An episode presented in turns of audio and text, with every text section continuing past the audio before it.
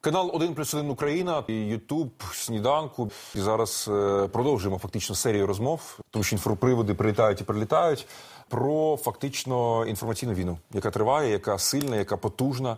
Так чи інакше, за ті роки повномасштабної війни е, не вдалося досягти Росії того, що вона хотіла. Це точно. Там можна довго дискутувати про те, що далі і як, але Тому в паралельно точці. вона намагається атакувати інформаційно нас і атакувати дуже потужно. От, власне, перед новим роком так само загострений період, коли ворожі маніпуляції просто усюди в нашому інформпросторі. Як з ними боротися, як на це реагувати, як їх розбирати, просто на деталі і на молекули для того, щоб вони на нас не впливали. Будемо говорити з програмним директором детектор медіа Вадимом Міським. Доброго ранку, Вадиме, пане вітаємо. Вадиме. Вітаю Нелю, Єгоре.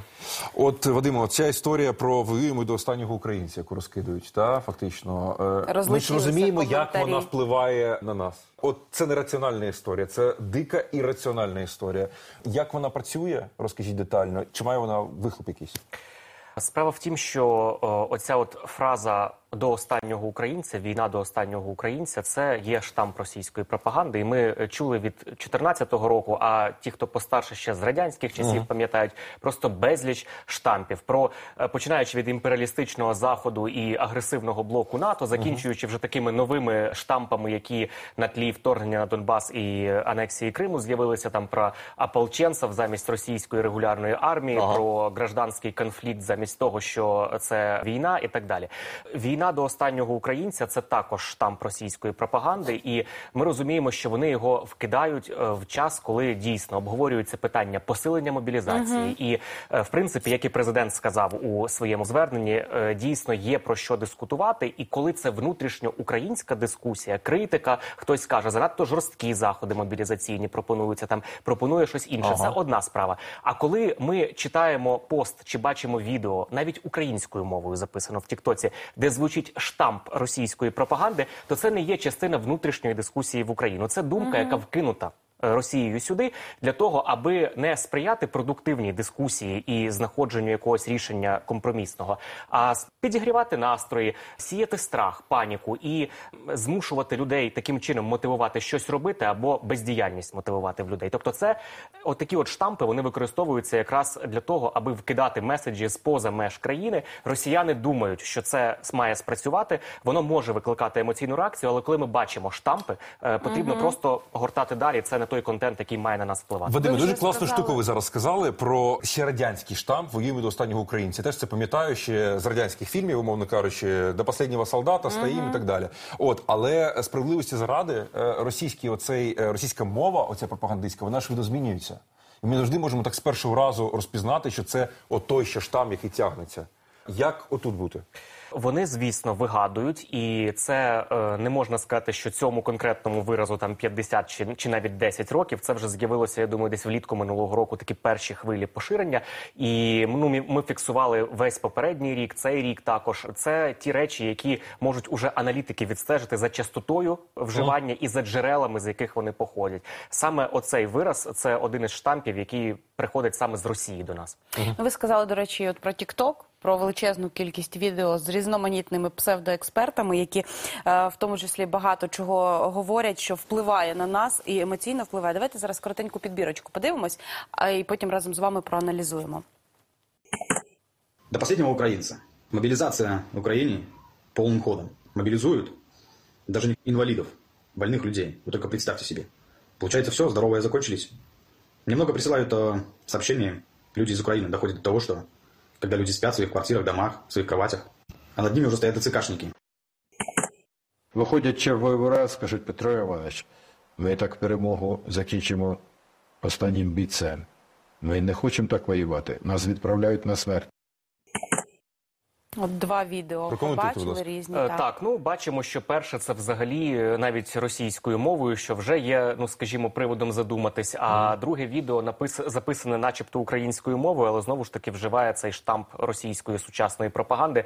Для нас це як для фахівців у сфері інформаційно-психологічних операцій. Це для нас одразу привід е, занести це в категорію фейків, вкинутих з Росії.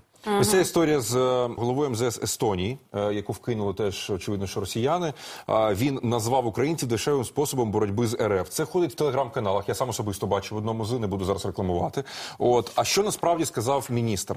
Я був міністром оборони у 16-17 роках. Ми бачимо постійно 120 тисяч військових з боку російського кордону е, естонського мається на увазі, готових вирушити у бій протягом 24 годин. Тепер ці війська зникли, їх більше не існує. Їх відправили до України, і більшість з них загинула. Тож замість нас, українцям, доводиться доводиться справлятися із цим. А вкинули українці дешевий спосіб боротьби з РФ. Є різниця. Ну дві великі різниці, як в Одесі кажуть. Так? Да, дійсно. Ну Росія, вона загалом, якщо весь там масив їхніх повідомлень з цитатами проаналізувати, вона рідко вигадує цитату повністю. Частіше це є зміщення акценту або висмикування з контексту, і це той спосіб, в який вона працює. Якусь частинку вони можуть дописати або переказати, втрачаючи початковий зміст, і вже набуває цей експорчений телефон зовсім інших якихось нюансів і деталей. Це де те, що він. Да? Таке щось. Це саме воно і є. Да. Ну е, в принципі, такі речі їх достатньо легко верифікувати, коли це посадовці говорять. То як правило.